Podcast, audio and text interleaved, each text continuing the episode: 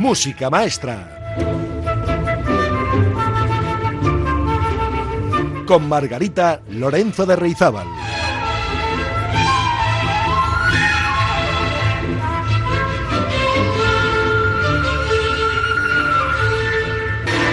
Hola amigas y amigos, bienvenidos, bienvenidas una semana más a Música Maestra. Hoy iniciamos el programa número 97 y el tema fascinante. Vamos a hablar ni más ni menos que de las seis sinfonías de Tchaikovsky. Para quienes no estén acostumbrados al repertorio sinfónico, no se asusten. Ya verán cómo son muy digeribles y además hacen muy bien la digestión. Hoy comenzamos el programa diciendo quiénes han sido los acertantes a el concurso al reto de la semana pasada, que buscaba un pianista vasco de fama internacional que había dado clases y sigue dando clases, todavía está en activo, en la Academia Chiquiana de Siena y en la Universidad de Dallas, y que además era pariente, lejano, pero pariente del compositor noruego Edward Grieg. La respuesta acertada era, por supuesto, Joaquín Achúcarro. Los acertantes, Alfredo Lea de Galdacao, Miquel de Bilbao, Marisa de Sestao, Maricruz de Leyoa, Maite Gorroño de Bilbao, José Ramón Gil, Miquel Achotegui de Bilbao, Pepa Buruaga, Gemma Bilbao e Isidoro Naranjo de Algorta. Y el sorteo, que tuvo lugar el pasado martes, ha dado como ganador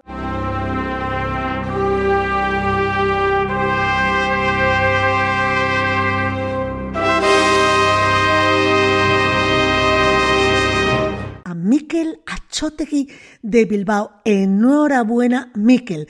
Ya sabes que tienes dos entradas para ver el espectáculo fabuloso de Lelutiers en el Palacio de Euskalduna el lunes 7 de marzo. Enhorabuena. Como saben, la semana que viene tendremos nuevo reto en música maestra. No es fácil comprender cómo a través de la música se pueden expresar sentimientos que denotan angustias, rebeldías, protestas, gritos, mediante los instrumentos, sí, y es lo que trataré de descifrar en este programa sobre el mayor representante ruso de la música clásica, Piotr Ilich Tchaikovsky, quien murió abatido por el cólera, la epidemia más terrible que azotaba entonces a la humanidad según algunas versiones, sin embargo, murió quizás envenenado, como refieren otras investigaciones. Muchos de los grandes compositores del último tercio del siglo XIX y principios del XX utilizaron un lenguaje inspirado en la música popular de sus países natales, sin abandonar formas y recursos musicales procedentes de la tradición sinfónica centroeuropea del romanticismo. En la órbita rusa destacó uno de los más inspirados compositores del siglo XIX. Tchaikovsky nació en 1840, murió en 1893, tampoco es que durase mucho, solo 53 añitos, graduado en el Conservatorio de San Petersburgo bajo la tutela de Anton Rubinstein y profundo conocedor de la armonía y la estructura de los grandes géneros de la música instrumental del romanticismo alemán. Conocedor del gran talento del compositor Nikolai Rubinstein, hermano de Antón, director de orquesta y pianista en Moscú, propuso a Tchaikovsky dar clases de armonía en su academia, en el que sería el futuro conservatorio de Moscú. Y él fue quien le abrió las puertas a Tchaikovsky al círculo musical y artístico de la ciudad. Tchaikovsky escribió seis sinfonías, pero también escribió oberturas, cuartetos, conciertos para violín, para piano, música para ballet, ópera. Además, solo catalogó seis sinfonías, pero escribió dos más, aunque la última no quedó suficientemente organizada, ordenada en el material y fue completada posteriormente, casi un siglo después de su muerte. En aquel momento, Rusia estaba muy en la periferia de los acontecimientos musicales que, tenían lugar en Viena, en Italia y en Francia, después también en Alemania. Iban incubando su fuerte nacionalismo bajo el ala de Richard Wagner. Después de presentar algunas partituras orquestales de menor entidad, Tchaikovsky se embarcó en la aventura de una gran sinfonía, la primera de su catálogo, obra que le supuso grandes esfuerzos y hasta algún que otro problema de salud. Durante dos años, el compositor escribió fragmentos de la sinfonía que modificó varias veces debido a las críticas que de ellos hacía constantemente su mentor Rubinstein.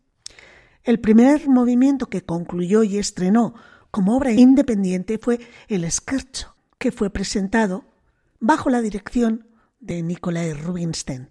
Posteriormente incorporó los otros tres movimientos y dio a la obra el subtítulo de Sueños de invierno, que se refiere a experiencias e impresiones que el compositor había vivido durante sus viajes entre Moscú y San Petersburgo. Finalmente, la primera sinfonía fue acogida con calurosos aplausos un 3 de febrero de 1868, aunque no fue la versión definitiva, porque como ya irán viendo, Tchaikovsky revisó y revisó y modificó sus partituras a lo largo de toda su vida. Vamos a escuchar para comenzar hoy la obra de Tchaikovsky de su Sinfonía número uno, Sueños de invierno, el segundo movimiento. Música maestra.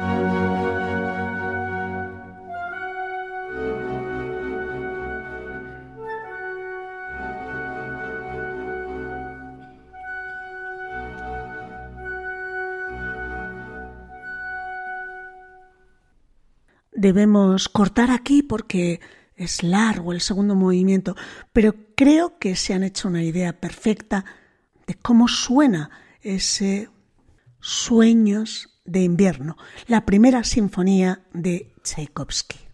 En 1868 Tchaikovsky conoce a la cantante Desiree Artot, sintiéndose atraído por ella, pero empieza a percibir su homosexualidad.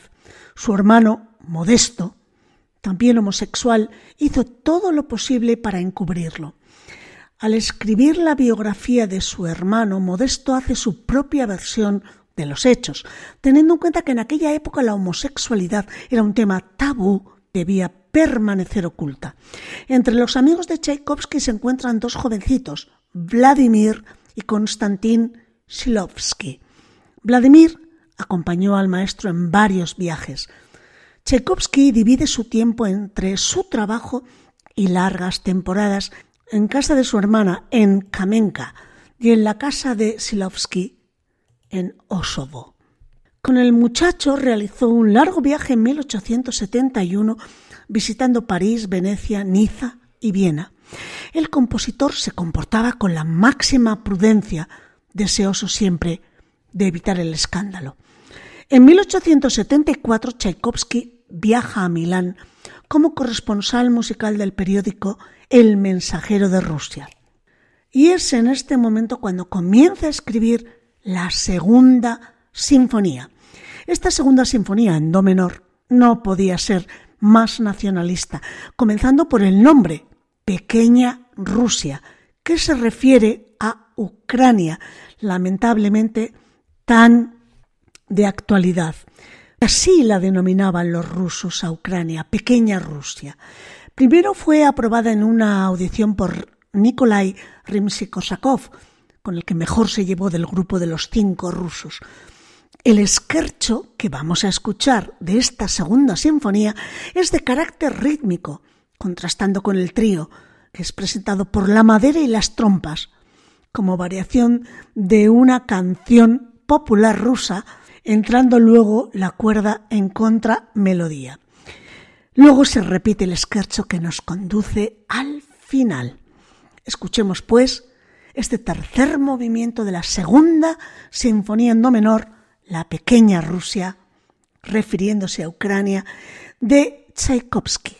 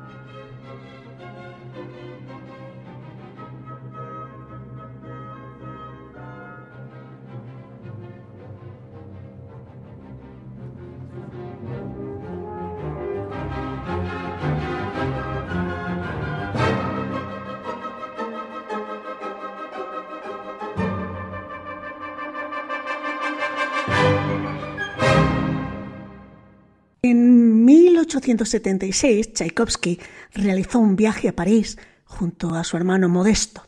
Más tarde visitó Bayreuth, encontrándose con Liszt allí, pero siendo ignorado por Wagner.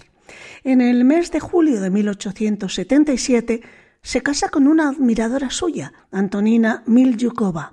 Antonina conoció a Tchaikovsky en Moscú, en la casa de una amiga común. Ella tenía entonces 16 años y él 25. El maestro no la recordaba de esta reunión, ella en cambio le evocó desde este primer momento. Según se dice, dejó de trabajar como costurera profesional para estudiar música en el Conservatorio de Moscú, donde Tchaikovsky fue uno de sus profesores. Abandonó sus estudios probablemente por asuntos financieros. Total que escribió a Tchaikovsky varias misivas apasionadas que él nunca contestó, hasta que ella le chantajeó con suicidarse si no le respondía. Al conocerla, decidió casarse para satisfacer a su padre, que lo presionaba, y para acallar todo rumor sobre su homosexualidad. Pero todo fue un desastre. Antonina resultó ser una mujer desequilibrada. El matrimonio duró poco tiempo, un poco más de un mes, y casi termina en tragedia por el intento de suicidio del músico. Y viene en este momento la tercera sinfonía de Tchaikovsky en re mayor, denominada Polaca, que es considerada la más alegre de todas. Durante la obra emplea de manera brillante el contrapunto, que como se sabe fue una de las mayores fortalezas en la música de Beethoven que él tanto admiraba. Coincide en que mientras trabajaba la tercera sinfonía, estaba escribiendo simultáneamente la música del ballet El lago de los cisnes y además comenzaba su relación epistolar con su nueva mecenas, Nadezhda Mek. Esta sinfonía, la número 3, fue construida en cinco movimientos. La mayoría tiene cuatro. Bien, pues esta tiene cinco movimientos y se puede decir que es la más rusa de todas sus sinfonías. Vamos a escuchar de la Sinfonía número 3 en Re mayor a la polaca, a la Filarmónica de Berlín con Karajan al frente en el segundo movimiento, a la Tedesca.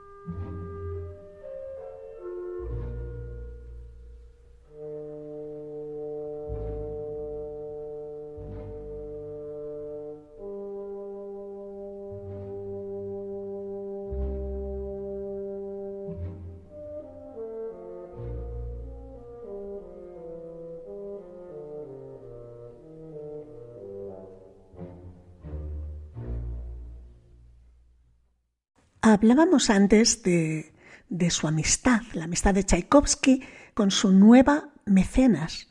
Bonmek era una rica viuda, amante de la música. Su marido había construido las primeras líneas férreas de Rusia y al morir dejó una gran fortuna a su viuda. Pues a través de Nikolai Rubinstein conoció a Tchaikovsky por correspondencia. Nunca se conocieron personalmente, siendo además una condición que ella misma impuso a su mecenazgo. Durante muchos años Tchaikovsky recibió importantes sumas de dinero para una relación únicamente literaria. Nunca existió una relación física. Nadeida era una mujer autoritaria, fea y poco amante de establecer relaciones sexuales con los hombres. Con su marido, difunto, las relaciones habían sido exclusivamente para la procreación de sus doce hijos. Esta mujer se comportaba como una burguesa que no olvidaba las costumbres feudales, pagaba a Tchaikovsky como a un siervo, pidiendo que compusiera las obras que le imponía, entre las cuales estuvo la Cuarta Sinfonía. En esta Cuarta Sinfonía, dedicada por supuesto a su mecenas, se aprecia mejor la evolución de Tchaikovsky. Había abandonado las clases para dedicarse exclusivamente a la composición. Esta obra está muy ligada a su forzado matrimonio, cuyo fin, como hemos dicho, era el de ocultar su homosexualidad. Esta sinfonía no fue bautizada con un sobrenombre, pero pudo llamarse la Sinfonía del Destino.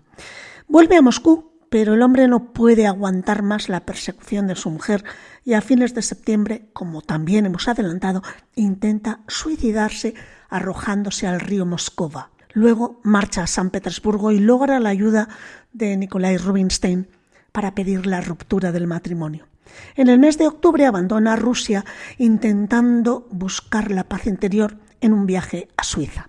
Estas son las circunstancias de la época en la que escribió esta cuarta sinfonía, que se estrenó en San Petersburgo un 22 de febrero de 1878 en ausencia del compositor. Una de las mayores virtudes de esta obra está en el tercer movimiento, el scherzo, que es lo que vamos a escuchar a continuación. Se trata de un pizzicato ostinato continuo y consiste en dos frases rápidas que se van repitiendo. El trío lo toman los oboes y vuelve otra vez al grupo de las maderas. Este movimiento sugiere imágenes del pasado bullicioso con campesinos bebiendo y canciones callejeras.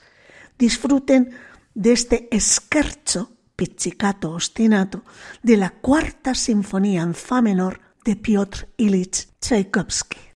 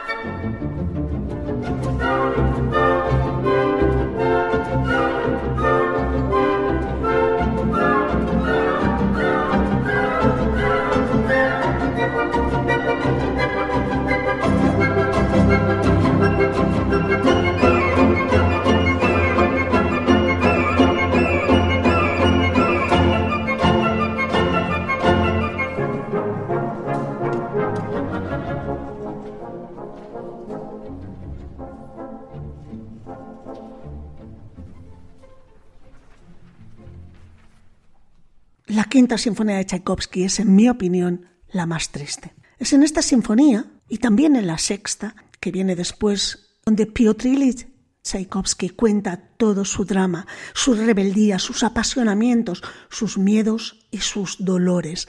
Es la insistencia en la imagen del destino que tanto le atormentaba. Según los historiadores, dejó algunas anotaciones en la partitura original en la que señalaba, y abro comillas, total resignación frente al destino, cierro comillas, y se preguntaba si debía arrojarse en brazos de la fe. Vamos a escuchar el segundo movimiento de esta quinta sinfonía, el andante cantabile, escrito en forma tripartita con la estructura A, B. Lamentablemente no vamos a poder escuchar todo el movimiento porque son 12 minutos y bueno, el programa tiene la duración que tiene, no podemos pasarnos de la horita, pero vamos a escuchar esta introducción lenta donde el solo de trompa presenta el tema principal y es probablemente una de las grandes invenciones melódicas de Tchaikovsky. No se puede escribir una melodía más nostálgica y más triste esta. Y voy a dedicar precisamente a los rusos de buena fe y a los ucranianos que están siendo invadidos este segundo movimiento de la quinta sinfonía de Tchaikovsky. Realmente es muy triste lo que está ocurriendo en aquella zona. Me atrevo a decir que lo que era necesario en este momento en Rusia son dirigentes con la misma sensibilidad que tenía un ruso universal como Tchaikovsky. En Rusia necesitan más Tchaikovskys y menos Putins.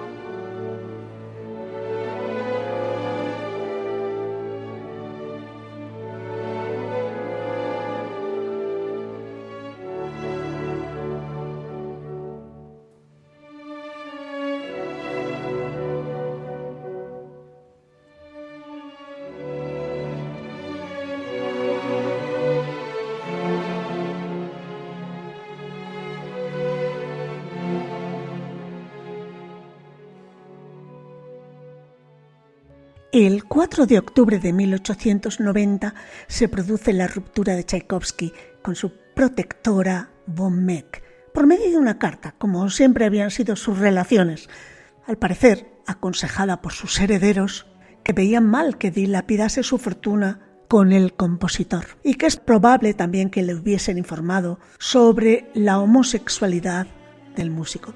De todos modos, Tchaikovsky ya no necesitaba su dinero debido al éxito de sus obras, especialmente sus óperas y ballets, además de una subvención del propio zar Alejandro III. En 1891 se embarca para realizar una gira por los Estados Unidos. Dirigió seis conciertos y visitó Nueva York, Washington, Baltimore y las cataratas del Niágara. Y después de regresar de este viaje, realizó nuevas giras por Europa. Llega la Sexta Sinfonía, con el sobrenombre de La Patética, en la que se repite nuevamente la angustia con un inicio que denota lamentos, pero solo hasta los nueve minutos del primer movimiento, porque en un fortísimo tutti de la orquesta Tchaikovsky comienza a luchar contra sus demonios. Decía de esta sinfonía el autor, la quiero como no he querido nunca a ninguna de mis partituras. No exagero, toda mi alma está en esta sinfonía. Él consideró que esta era su mejor composición musical. La obra se estrenó y el público la acogió con notable indiferencia. Los críticos ni siquiera se dignaron a emitir una opinión. Vamos a escuchar, para terminar con estas sinfonías, con el trágico, andante, lamentoso número final de su sexta sinfonía. El primer tema muestra su amargura. El segundo tema también expresa tristeza, pero con un sentimiento de resignación. La llamada del destino lo va arrastrando hacia la muerte. En la coda final las notas van descendiendo cada vez más abajo de un modo desolador, hasta terminar únicamente con las notas de los violonchelos y contrabajos. Aquí se ve el sentimiento de soledad que le invade, una visión de destrucción sin fuerza para nada. El destino lo arrastra hacia su fatal desenlace del que no puede escapar. A los pocos días de terminar esta sexta sinfonía, Tchaikovsky moría por causa del cólera, según su hermano Modesto, pero la versión fue desmentida por quienes aseguraron que fue obligado a beber arsénico para tapar un escándalo de acoso sexual.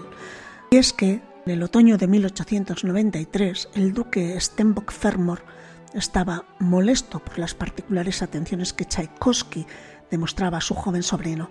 Entonces escribió una carta de acusación contra el compositor a un alto cargo de la burocracia para que la transmitiese al zar.